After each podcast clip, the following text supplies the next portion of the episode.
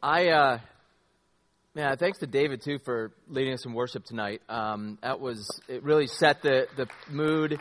Um, I came in excited, and uh, but just being here, and, and, even in singing that last song, I just felt like um, there's something happening here, and uh, I think it's bigger than maybe us as individuals, but collectively we came together, a few hundred people, on a Tuesday night, and I think the message to the community, at least, is, hey, we care about you enough to come here to get equipped. Um, so I hope that your belief and your thought isn't that I'm going to come here and take some knowledge away and just hide it and, and keep it to myself.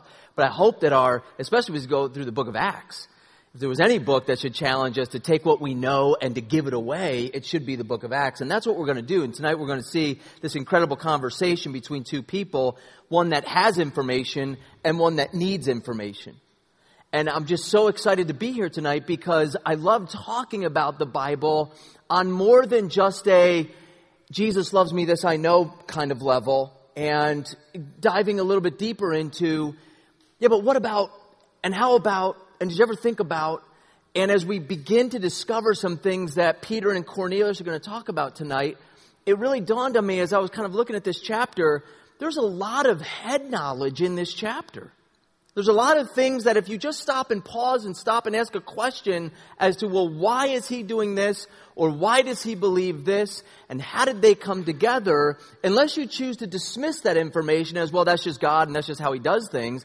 I think God's given us minds to dig a little deeper. And I think that's why we're here tonight, is to, to find out, God, what is it that makes this whole thing work? I'm not satisfied with an elementary answer. I was at one point. I was satisfied with just simply knowing that you died for me and, and I'm glad for that and I'm appreciative of that, but, but I'm growing now. In fact, the book of Hebrews tells us, the writer of Hebrews tells the audience of Hebrews in chapter 5 and bleeding into chapter 6, um, that's a good place to start, feeding off of milk, right? But, but you're past that. You need to start growing and getting used to adult food. And tonight, um, for better or for worse, I guess, I just, I, I want to approach this passage with, with some of that in mind, if, if you would allow me the privilege of doing that. Um, where we're, we'll get to heart knowledge by the end of the chapter, in terms of takeaways and how I can apply this. And really the theme of Acts 10, guys, if we really stop and think about it, is the, the, the, the message to us today, I think, is, is to share this information with others. But to begin tonight, I just want to stop and ask, how much information do we know? And really, to be pointed, I guess, how much information do you know? Because the one thing I've learned over the past 30 plus years as, as my life in Christ is that this glorious book, since I've had it anyway, and, and I think I can speak safely for you, nothing's changed in it. Nothing the order of the books, the verses, re- regardless of your translation or interpretation, it's going to say basically the same thing. Everything in this book has stayed the same from the time you came to know Christ till present day. It's not like it's a moving target where, gosh, I hope that information that I learned last year is still present this year. And that's the beauty of the Bible is once you know it, you know it. Uh, you don't, you don't, you don't have to wonder, gosh, will it change? It's here. I think too many of us, though, we rely on maybe outside sources or we rely on maybe that rainy day that will never come where I'll sit down and actually study this. So by you being here just shows, hey, Greg, I'm making an effort. I mean, give me that at least. Okay, I'm making an effort to be here. I could be doing other things on Tuesday night. So thank you so much for that. And now let's just kind of really just put our feet to the fire collectively and ask ourselves, how much do we know out of this book? Because even though Peter was a fisherman, and as I said last week, this is really the acts of Paul and Peter, and Paul is the academician of the two. Peter said some very, had some very salient points to give when he shared the gospel with people. He just didn't simply stand up and say, Jesus died for us and that's all you need to know, because that's all I know. But he quoted qu- quite a few verses and, and he, out of the Old Testament. He kind of brought people through a history of the Old Testament. Um, and that's not expressing like experiential knowledge or heart knowledge. That's expressing head knowledge. I'm, I'm, I'm stating facts, and these facts are verifiable. And I just wonder sometimes when we get into conversations, do our coworkers, neighbors, friends, teammates, classmates, do they long for some of that? Do they long for some, I may not agree with you, but I'm going to walk away from this conversation respecting you? Or do they, not only do I not agree with you, is that all you know? Do they leave with that mentality? And you've been a believer for what? How long? You've had access to this book for how long? And is that is is really is that all you know? Like no no judgment here, but really? I wonder. And so, without hands raised or whatnot, um, can we start tonight? This might get a little dicey, but um, I, I want to do a little Bible. Can we do? And again, we're in the house of God, and so I think God's okay with us. Um, quizzing ourselves and being okay with what we know and what we don't know. Uh, I think the first step, um, this isn't a, you know, anonymous type meeting here, but the first step is kind of admitting, hey, here's what I don't know, right? So, hi, my name is Greg, and I don't know much about the Bible, okay? So, if we can just get to that point and just say, okay, that's where I'm at. Here, I'm here, you know, I don't know much about the Bible, great. Or maybe I, have been a Christian for 10, 12 years, and here's how much I know. Or, you know what, I've been, you know, and, and here's how much I know. And how much do you know? And so the way that, just to begin this conversation tonight, a couple of mic runners, if this is your first time at the mine, uh, it's kind of a unique setting where we have mics out in the audience and you can raise a question, add a comment, give a thought, uh, anytime you would like. And so what I'd like for our uh, great mic runners to do is I want to find two people, maybe if we said this was the middle of the crowd here, so I'll take one person from this side and one person from this side. And what I'd like for you to do is represent your side. That doesn't mean you have to know everything. That just means that you're going to be the mouthpiece. Okay, so I just need two people to raise their hands and just be the mouthpiece for your group. Okay, that's that's all I need. So you extroverts, let me know. Just raise your hand. This isn't going to be painful. Okay, I got one here in the middle. I got one over here, and I need someone in this section here. I really need someone in this section here. I just need you to stand up and look around for the answers from the group. Okay, so you don't have to be the, I just need someone. There we go. All right, great. Okay. And let's give them a hand because, boy, that seemed like that was difficult here. So, um, and what I want to do is, uh, let me get to this here. Uh, what I want to do is, uh, I teach Bible over at Valley Christian High School, and one of the projects I give my seniors is to look in the Bible for this information. Okay, so what I'm going to do is I'm going to, and, and I, I want my people to stand up. Don't, this is, you have the mic now, so you might as well stand up and enjoy the, the moment here.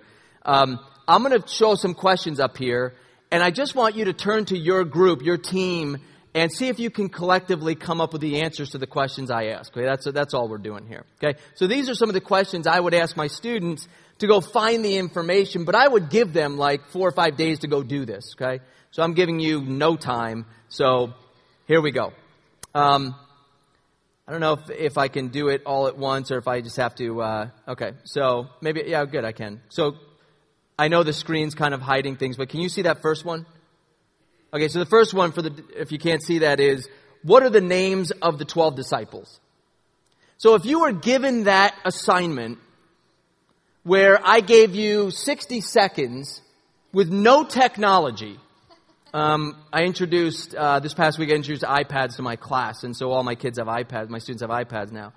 And the running joke now in my class is every time a student gets a right answer that I ask, everyone just shouts out Google search, you know, and they're just kind of, they think the kid just got the answer from, from somewhere else. And so you don't have that, well, maybe you do have that uh, availability to you if you're quick enough.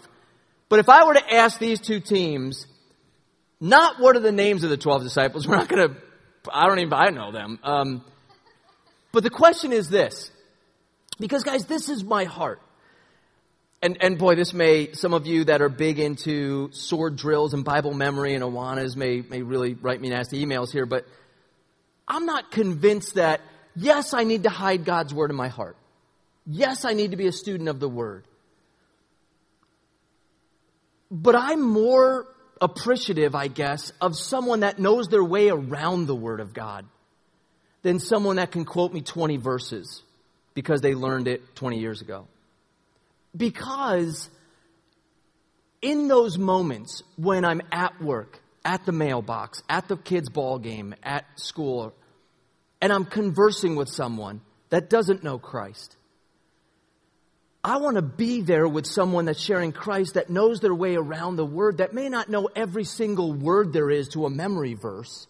Gosh, did I switch those two words around? Or, but I could tell you what book to go to to find the 12 disciples. So my question to the teams are, what books could I go to if I had to find the answers to the 12 disciples? What books could, would I, should I go to? Okay, so that's the question on the table. Okay? So over here, what books would I go to? Tell your team, tell your team lead here, and just shout them out to your team lead, and then they can represent. Well, I found Matthew 10. What? Okay, I got an answer here. Matthew 10. Okay, so Matthew would be a book I could go to. Okay, good, good answer. Um, we got Mark chapter 3. Okay, good. Mark could be a, a book I could go to. What are there any others? Said the gospel. Okay, so the Gospels at large, which would include Matthew, Mark, Luke, and John. But is there one book, did you, you may or may not know this, but there is one book that doesn't include the 12 disciples. Or the names of them, I should say. So Matthew does, Mark does. You're down to two. What other book contains the names of the 12 disciples? You flip a coin here. We're saying Luke. Good, excellent. There you go, good. Okay? Now, you beat me to my second question, but my second question is, where in those books would I find them? And again, I'm not terribly concerned with it's Mark 3 or Matthew 10. I'm concerned with if you had to go get that information, you know enough about the scriptures to know it's probably in the front end of those books rather than in the back end. So while you're flipping there, and trying to find it, just be a, a good steward of the way God set up His Word. Probably, if, you know, God, I'm not you, but, but, you know, I know enough to know that Jesus' ministry was early in those books, and He called those 12 disciples early in His ministry. Therefore, if I'm flipping around Matthew 26 for the names of the 12 disciples, I may be too far over. So yeah, I may not have known it was Matthew 10 or Mark 3, but if I'm in Mark 1 or Matthew 9 or I'm eventually going to land on the heading that says, and Jesus calls Peter and Andrew and Jesus calls James and John and, and there I am. Okay? So good. Matthew, Mark, and Luke. Okay? Second question. Uh, two, two of them back to back. What are the dimensions of Noah's Ark? And, uh, what are the dimensions of the Ark of the Covenant? Okay, so let's tackle the first one, okay? Where would I find that information? Where are the dimensions of Noah's Ark? Genesis. And the, and the people said Genesis. Good. Now, bonus question. Genesis is a pretty long book, what, 50 plus chapters. Where in Genesis would I find the dimensions to Noah's Ark? Good. Now we've, now we've limited it somewhere in the first half. Oh, the first 10. Oh, now even better. Same. Exactly. Six, seven, eight. Wow. Boom. Six. Yeah. It's right there. Now, why is that important? Why does that matter? It matters for this reason. I'm at work and a coworker says, Hey, I saw on Discovery Channel last night that they're looking for Noah's Ark again. Okay, you know. And now they're off on some rant about how you know, it couldn't have fit all the animals and, you know, all this stuff that they're challenging Christianity. And then they say to you, you even know how big Noah's Ark was? And you say, not offhand, but I could find out. And so you pull out your Bible because we always bring our Bibles everywhere. Hint. In fact, my kids, my students today, I said, turn to Genesis 1 or something today, and they all had their iPads out, and so I heard a bunch of tapping, you know. And I said, guys, I got to tell you something honestly. Like, I kind of missed the page turning. I know you're, I know you're in God's word, but I just missed the rustling of the pages. So I said, I'm going to try to find an app that has sounds. And like one of them would be rustling pages. And one kid said, How about we just, like, as we're tapping, we pull out other books and just rustle pages? And I said, Well, all right, whatever works.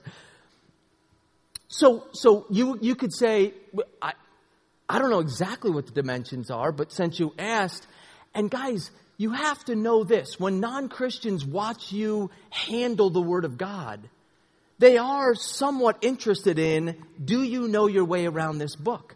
Because probably I'm expecting you to know more of your way around this book than I do.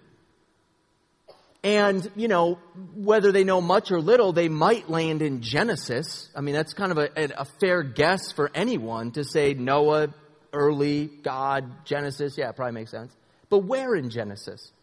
Again, 50, what, 50 chapters in Genesis. And so for you to go to Genesis 6 or to find your way in the first 10 chapters says a lot about, okay, as you're flipping there, you're probably praying as well, God, please let me find this quick. You know, please just let me. But it again, guys, God gave us minds. And you can't just open up the middle of your Bible to the book of Psalms and hope to find how many cubits the ark was. And this isn't about posture in front of non Christians. But I think it does say a lot when you open up to Genesis and flip to maybe seven or eight or nine, or and you'll pick it up pretty quickly. Okay, I'm, I, you know, it says like the ark landed. Okay, I'm a little too far then. You know, back up a little bit. They'll give you a page or two or three, but is that a conversation where, you know, I don't know how big the ark is. Let's look, and you flip like almost closely right on Genesis six. You say, oh, look, it's right here. Um, Genesis chapter 6, starting in verse 9 and you start reading it. And then you tell them because your study Bible tells you like how much a cubit is, and it's about 18 inches, and so you start doing the math. And then you're into a fun discussion with them. Probably they didn't want to get into that discussion, but because you have strength on your side, now you can have a great discussion. But it all began with you having some sort of a, a working knowledge of where the Noah's Ark could be found. Okay? Um, does anyone know what the Ark of the Covenant is? What is the Ark of the Covenant? First of all, to shout out to your team lead here or your The box that the Ten Commandments was in. Okay, good. There were several things stored in it. Ten Commandments were one of them. What else was in there? Manna. Okay, manna, good. And one more thing? Good. Aaron's rod. They call it Aaron's budded rod or his staff that kind of blossomed. Okay? Um, so you get done maybe watching you know, Indiana Jones or something. Remember the first one? And, and had the ark, you know, and that was kind of the big deal to find the ark of the covenant and stuff. And so someone, you know, someone says to you, um, what does God say about the ark of the covenant? And you say, well, that's a good question. I, don't know, I haven't really thought about it a whole lot, but let's figure it out. Where would you go? Exodus. Good. So at least I'm in the Old Testament. Okay?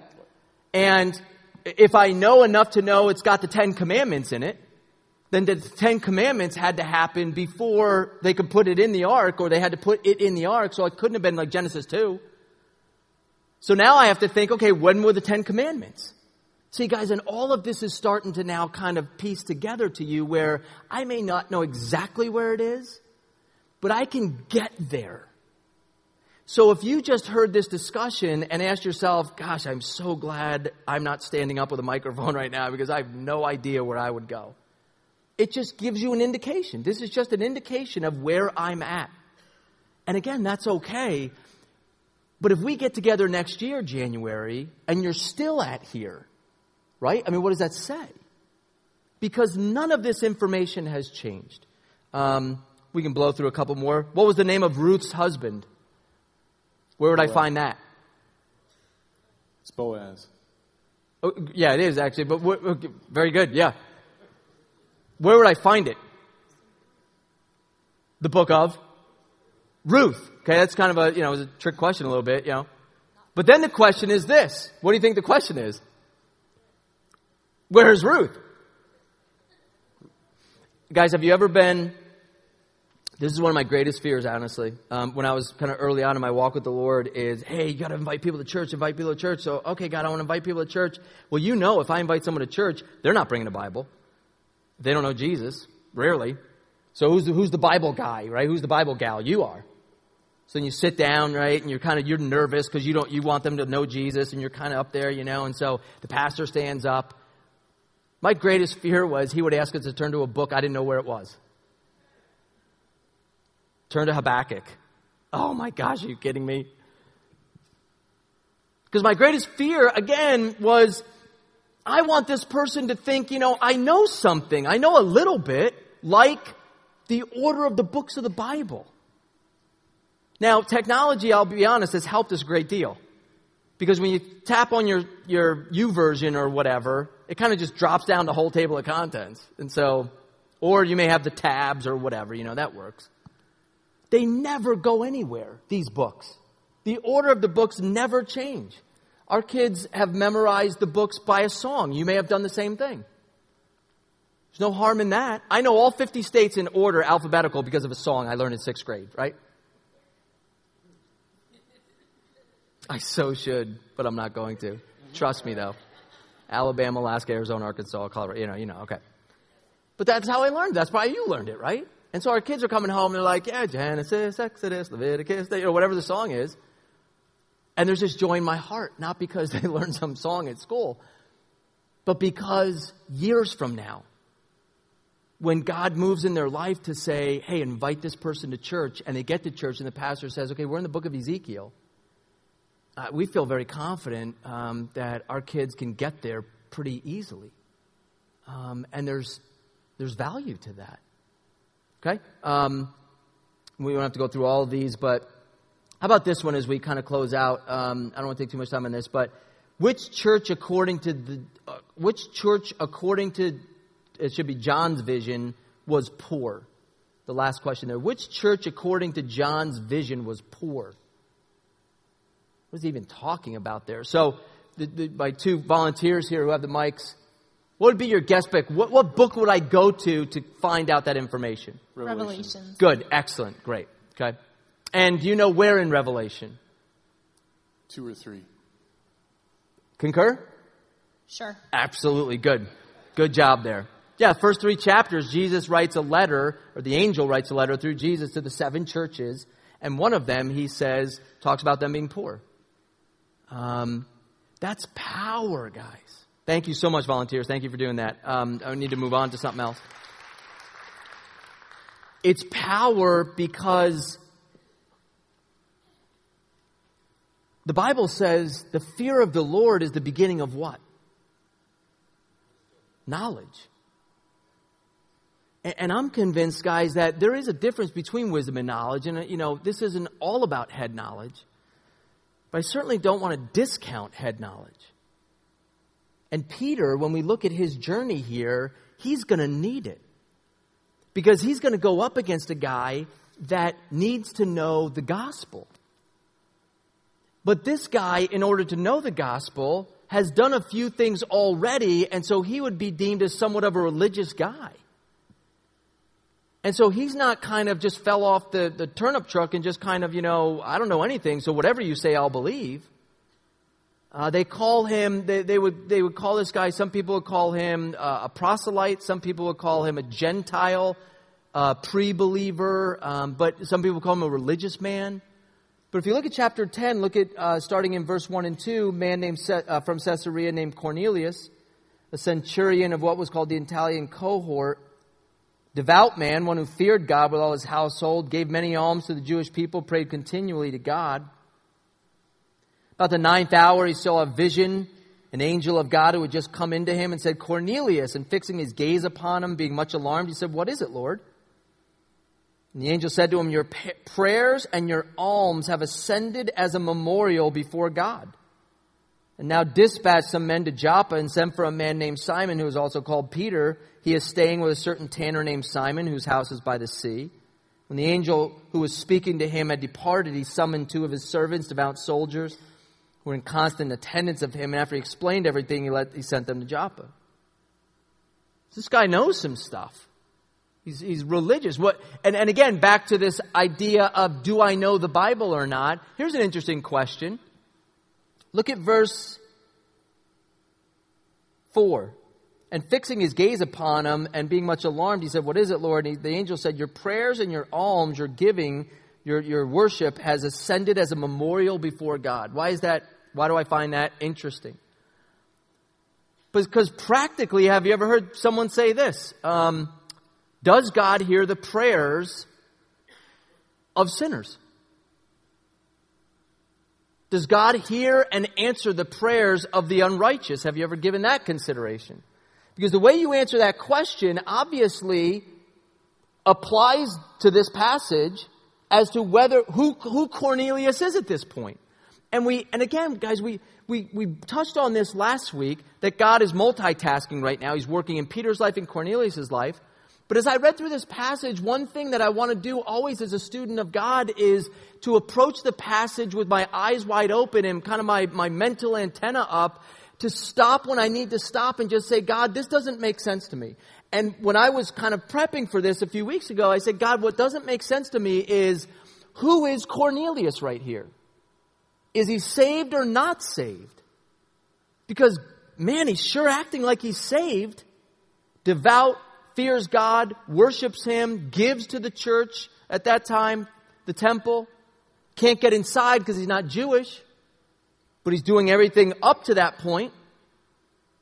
So who is he? Why? What is he? If, if, because because if he is saved, then what would be my next question? Why send who? Peter.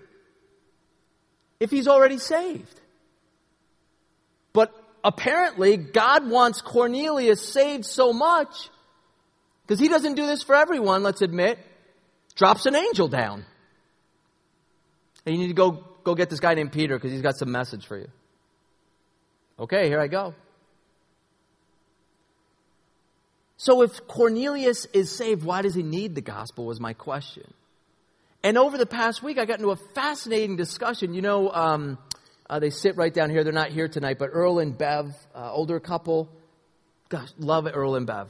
Earl and Bev usually sit down here. Earl usually adds a comment or two. Um, they couldn't be here tonight. They're helping out with something else.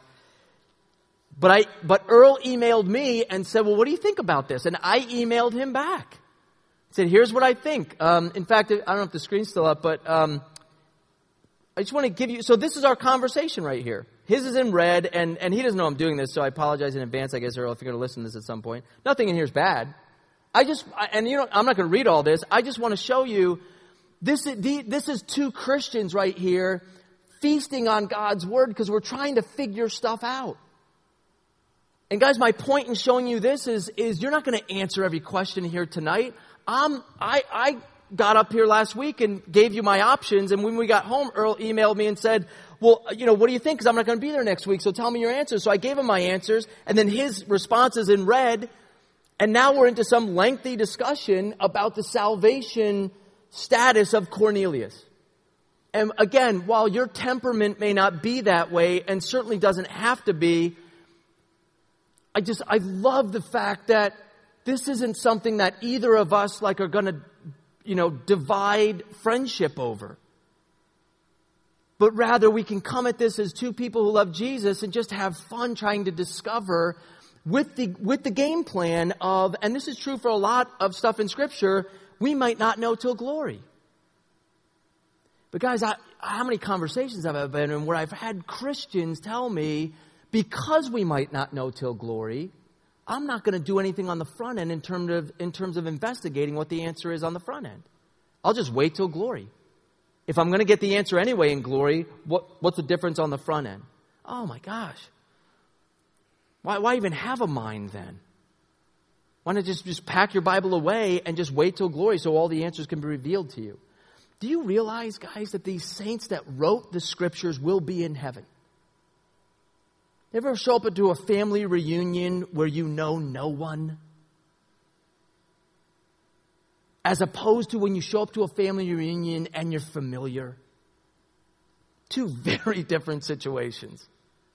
Guys, I want heaven for all of us to be a situation where when I show up, I can say, uh, because I don't know what they look like, but seriously, you're Peter? Seriously, you're James? Oh my goodness, I, we got, I got to, we got to talk here. I got some questions. You're going you're to be talking to the authors of this book. In a few years, in a few decades, maybe in a few weeks, I don't know. But they're going to be there. And guys, I just personally, I just don't want to show up and say, um, You're David? Okay, I'm Greg. I mean, should I know you? Like, should, you know, I mean, I'm sorry, is this awkward right now? Um, I want to be able to say to David, why did you do some of those things? Look away. Look away. But I also want to ask him, what was it like? Guy was nine and a half feet tall. What was that like? Tell me, tell me. I know what the scriptures say, but just between me and you, right? You weren't scared a little? I mean, were, did you know that that rock was going to hit him right in the head? What was it like to hold his head up after you cut it off? But I don't know that unless I know the word.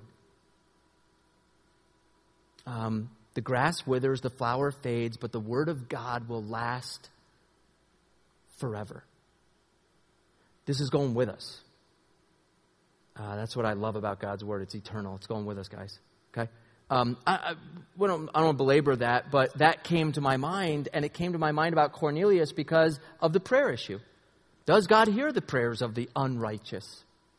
It's a fascinating study, and, and again, time won't allow us to, to dive into this necessarily tonight, but if you're interested in that, go look it up. Go do some work on that. It's a simple Google search. Does God hear the prayers of the unrighteous? And you'll get a number of credible, reputable websites that can help you with passages. Um, some people are very adamant God doesn't hear the prayer of the unrighteous, that the prayers of the sinners fall on deaf ears. And other people say, well, Cornelius may not have been a believer. And so God heard his prayer, obviously. Uh, the woman that um, uh, Jesus came into town, she's from Tyre, and she said, My daughter's got is demon possessed. And, and the scriptures say, and I want to say it's Matthew and uh, um, I have it somewhere in here. It's uh, Mark 7, I'm sorry. Um, she says, Can you heal him or her? And, and it says that she was a Gentile from a certain, certain province, clearly not a Jew and clearly not a believer. And Jesus heals the, the demon possessed girl. He heard this woman, he listened to her. Not only listened to her, he answered her cry. And then there's other passages in John and First Peter that say, no, God doesn't hear those who don't know him. So go make a decision. I, you know, I don't lose sleep over what decision you make, but I'm saying as you read this, that should come up if you're if you're a student of God's word. God, did you hear Cornelius' prayer? Is he saved then? I don't know. And so just be be about that business. It's a fun life to live when you're about that business, guys. Okay? So moving on then, on the next day, then, like I said, God's multitasking here. Okay? They're approaching the city. Verse 9 Peter went up to the housetop to pray, six hour to pray, became hungry desiring to eat, but while they were making preparations, he fell into a trance and beheld the sky opened up and a certain object, like a great sheet, verse 11, coming down, lowered by four corners to the ground. And there were in it all kinds of four footed animals and crawling creatures of the earth and birds of the air. And a voice came to him and said, Arise, Peter, kill and eat. But Peter said, By no means, Lord, for I have never eaten anything unholy and unclean. By the way, do you know this is the third time that Peter directly rebukes the Lord? Talk about consistency. Third time Peter has said in, in Matthew 16 and in John 13, Peter tells Jesus no forcefully rebukes him, and he does it again here. I will not do this. God says, Arise, Peter, kill and eat. And Peter says, I won't do it, Lord, for I've never eaten anything unholy and unclean. And at that time, a voice came to him a second time and said, What God has cleansed, no longer consider unholy. And this happened three times. And immediately the object was taken up out of the sky. Now, do you understand the background to this? Why Peter's not going to eat anything, quote unquote, unholy? Do you understand what the transition that's being made in this chapter? Again, this would behoove us to get into a little bit of um, the Old Testament and understand where Peter's coming from. I know I said he's rebuking God here, but he has reason to do that because of what was set up as a precedent in the Old Testament, albeit thoroughly maligned by Pharisaical teaching and law. But what God set up for good, men, you know, twisted it all. But Peter grew up in a culture where you didn't eat certain kinds of food. Does anyone have a um, sort of a Jewish background? Curious. Oh, okay. Um, and, and again, not to put you on the spot here, but did you grow up? I mean, what was the context, if you don't mind me asking? I grew up. I grew up Christian, but my parents are are Jewish. Okay. Um, so you're familiar with kosher and Yes. Okay. Kosher law. It- Is it? Is there a familiarity? Um, again, this is this is like a few Google searches away, and so you don't, you know, you don't have to be like an expert or go to seminary or whatnot. But it would help set the context here. And so, th- thank you. So let me just go ahead and do that, and, and feel free to jump in um, and correct me, or if you see something that's that's maybe needs to be edited or something. Um, if you look on your labels, food labels, soda cans, candy wrappers, even whatever you have in your pocketbook right now, you may see either one of these two labels. And if you do, you may have not even known you're eating kosher. So good for you. Okay. Um, all kosher means is that it is they're trying their best to follow the Jewish dietary laws taken out of Leviticus and Deuteronomy. And if you go to Leviticus and Deuteronomy, um, you will find very specific laws about what God had to say about the way He wanted the nation of Israel to eat. And there were reasons for that. In Leviticus 11, God specifically lays out here's the type of animals I want you to eat, and here's the type of animals I don't want you to eat. Uh, you can eat an animal that has cloven hooves, which means cow, sheep, goat, bison, because they're split in two. You can eat uh, mammals that chew their cud, which means that they, you know, like a cow digests, spits it back up, swallows, spits it back up again. Um, you cannot eat birds of prey. Okay? So eagles are out, owls are out, vultures. And then the fish, this is why, you know, if you've ever seen movies or whatnot where Jews um, aren't eating shellfish, this is why. No lobster, no shrimp, no crab. And that's all found in Leviticus 11. Okay? So these are good. These are acceptable. Um, these, these are unacceptable. Um, then there's an interesting passage, because I, what I'm trying to drive at is this. Whenever we do things, guys, I always want us to know why we're doing it. Especially if time has gotten between the command and where, where we're at now. So, do you know that? And, and maybe we can get a mic back to our friend here. Um, do you mind me asking? Did you guys eat m- meat and dairy together? Um, okay, and, that, and that's what I was going to. Do you realize that um, Jews don't eat? Or, now, again, there's three types. There's three um, sects of Judaism, really: Orthodox, um, Conservative, and Reform. Orthodox would be probably what you would think of when you think of at the Wailing Wall. Um, um, I believe they call them, like hair, um, the typical the black garb, long beards. Conservative would be more of a modern. Um, I agree with. I hold to more of a conservative view, but I'm not as strict. And then Reform would be the most liberal. Um, and so, depending on what you know relationship you have with those sects, uh, Jews do not eat meat and dairy together. Do you know why they don't? Um, real quick, let's just travel back in, uh, back to um, Exodus 23. Just go in your Bible. Let's go back to Exodus 23. I, I find this fascinating because I want to get us to a point. I said there's going to be heart knowledge here, and I want to get us to a point of heart knowledge. See if I can do that. Um, but the head knowledge needs to come first. And so in Exodus chapter 23, look at verse 19. Exodus 23 19. Um, God tells Moses, You shall bring the choice first fruits, excuse me, of your soil into the house of the Lord your God. And then he says something interesting. Uh, you shall not, you are not to boil a kid in the milk of its mother. Now, again, for, for time's sake, it's fascinating discussion to have, but what does that mean to boil a kid in the milk of its mother? And what Jewish culture and rabbinical teaching would, would lead you to believe is that we're talking about and I think they're correct, taking a, a kid, a baby uh, sheep or goat, is that, and boiling it, cooking it in its mother's milk. And so, obviously, in Exodus, God forbid that. It's actually in another place, in I believe in Deuteronomy as well. He repeats it. But the question I think that needs to be asked, because because this is true of many Jews, not only are they not served at the same meal, but they have separate dishes. You don't cook in the same environment. Um, you wait anywhere between one to six hours be, before consuming either one if you've already eaten one or the other. So, what was meant as, hey, just don't do this, has been taken and kind of pushed out to all of these man made obligations.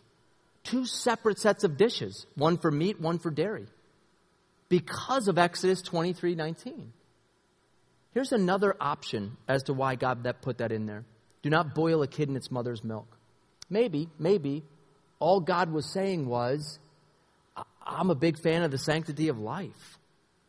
And I think it's highly disrespectful to that mother, albeit an animal, when her birth is being cooked in the substance that's supposed to give it life. So, you know what? Just don't do that. I'm not convinced, and maybe I'm wrong, but I'm not convinced God wanted us to get to a point of doing this. Um, I think there would have been much more evidence for him to do that. Okay, Peter was under this impression that we you just don't eat certain kinds of food. Period. A, a, a God fearing Jew, you just don't do certain things. He's in Acts chapter 10, and this big sheet comes down. You can imagine if you grew up in that lifestyle of, we just don't do that. My parents didn't do it. My grandparents didn't do it. My uncles don't do it. My cousins don't do it. And a sheet comes down that says, go do it. So I just, I don't, don't get mad at Peter because he says, no, Lord, I won't do it. But God reminds him three times, I want you to do it. Now, as we move forward, you'll know why God wants him to do it because this isn't about food.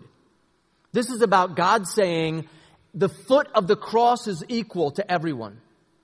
In other words, I don't reject anyone from my gospel message, Peter. And you are so steeped in Judaism, in tradition, that I need to kind of have a clean break. This is not going to be a sprain where it's going to take weeks to mend. I need to break you of this now because there's a guy that you don't even know right now that needs to know me. And because of that, we need to deal with the hangups right now. So boom, sheep comes down, animals on it, animals that Peter wouldn't even think about eating. God says, arise, kill, and eat them. Verse 17, Peter was greatly perplexed in mind as to what vision he had seen. Behold, the men who had sent by Cornelius, having asked the direction of Simon, appeared at the gate. So Peter's freaking out now. And then guys show up and calling out, they were asking for Peter. Peter reflecting on the vision, Spirit says to him, Behold, three men are looking for you. A sheet comes down three times, three men are looking for you. Peter's starting to piece things together now. But arise, go downstairs, accompany them without misgivings, for I've sent them myself. Peter went down to the men and behold, said, Behold, I'm the one you're looking for. What reason have you come? And they said, Cornelius, a centurion, a righteous man, God-fearing man, well spoken by the entire nation of Jews, was divinely directed by a holy angel to send for you to come to his house and hear a message from you. So he invited them in and gave them lodging. Next day, he arises with them with a few other people that accompanied them from Joppa, um, and they went to Caesarea. Cornelius was waiting for them, verse 24, in Caesarea. And by the way, at that time, Caesarea was considered the ends of the earth. Where did we see that phrase? Where else did we see that phrase? You will be my witnesses in Judea, in Jerusalem, and even to the ends of the earth. In this day and age, this was the ends of the earth. God's fulfilling his mission. And when it came about that Peter entered, Cornelius met him, fell at his feet, and worshiped him. Peter, thankfully, raised him up and said, Stand up, man. I'm just a man. And he talked with them, and he entered and found many people assembled, and he said to them, You yourselves know how unlawful it is for a man who is a Jew to associate with a foreigner or to visit him. So Peter's kind of making this disclaimer. Hey, I want everyone to know right off the bat. This guy is a non-Jew. I don't care if he's religious. I don't care if he, you know, is God-fearing, worships at the temple. He's not a Jew. And I want to make it clear, we're not supposed to be associating with foreigners. But God has shown me that I should not call any man unholy or unclean. Let that just sink in for just a moment. Do you have anyone in your vision right now that you don't want to hear the gospel message?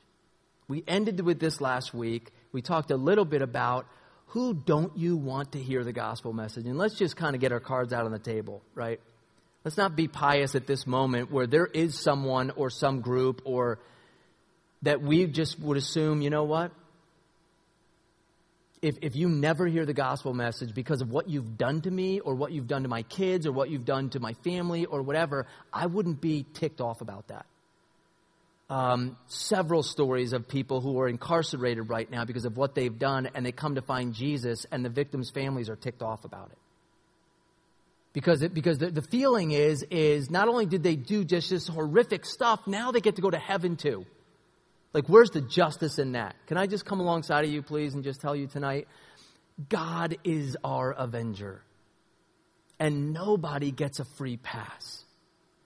With that said, just because their heinous crime or heinous act toward us might rank up there pretty high, all we really, honestly, right, all we need to do is take a look in the mirror.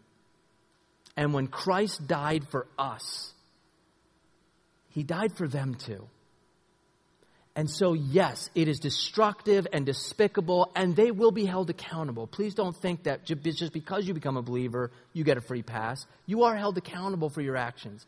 In three different places, in Romans, 1 Corinthians, and Romans again, Paul makes it clear you will give an account for every deed you've done on this earth, whether good or bad. And he's not talking to unbelievers, by the way, in those passages. So please don't think, yeah, they, they made a deathbed confession, 11th hour confession, they get a free pass. God's going to say, woohoo, you know, I forgot everything. Welcome aboard. And you're sitting there holding kind of grief and turmoil, turmoil and torment and thinking, what was that? That's not the way God plays it out. But He does allow for, I died for every race, every culture, every despicable sin. I died for that. And so if there's a person that needs to know me, they need to know me. And maybe God's using you as the instrument to get them to know him. He used Peter, who didn't even want to associate with a foreigner. Drop down to um, 34. Peter opens his mouth. I most certainly now understand that God is not one to show partiality, but in every nation, the man who fears God and does what is right is welcome to him. I love that. That is revolutionary, guys, right there. Mark that, highlight in your Bible. Uh, something's happening right now in the first century. Gentiles are being welcomed into the kingdom. It, this is a powerful passage right here. And the application for us, as kind of we wrap up tonight, is the gospel is open and has been open for 2,000 years now to everyone. This is a representation of every people group, every kind of person out there today the gospel is available for them. Um, many of us probably could go around and share our story of, I, Greg, honestly, I was that girl. I was that guy that was despicable, that was heinous, that did things that I, you know, I'd be embarrassed to talk about tonight. And God saved me. I, want to close tonight, and and um, and I know we didn't get through all chapter ten, but I want to close tonight with the application by showing you a, a short video here, and then we'll close. As this video is being played, maybe I need to ask myself tonight, God, with all this head knowledge I may or may not have, who am I sharing it with? And God, may you humble me tonight and, and forgive me if I am holding that back from somebody. Take a look at this video. She is running a hundred miles an hour in the wrong direction. She is trying, but the canyon's ever widening in the depths of her cold heart. So she sets out on another misadventure just to find She's another two years older and she's three more steps behind. Does anybody hear her? Can anybody see? Or does anybody even know she's going down today? Under the shadow of our steeple, with all the lost and lonely people, searching for the hope that's tucked away in you and me. Does anybody hear her? Can anybody see? She is yearning for shelter and affection that she never found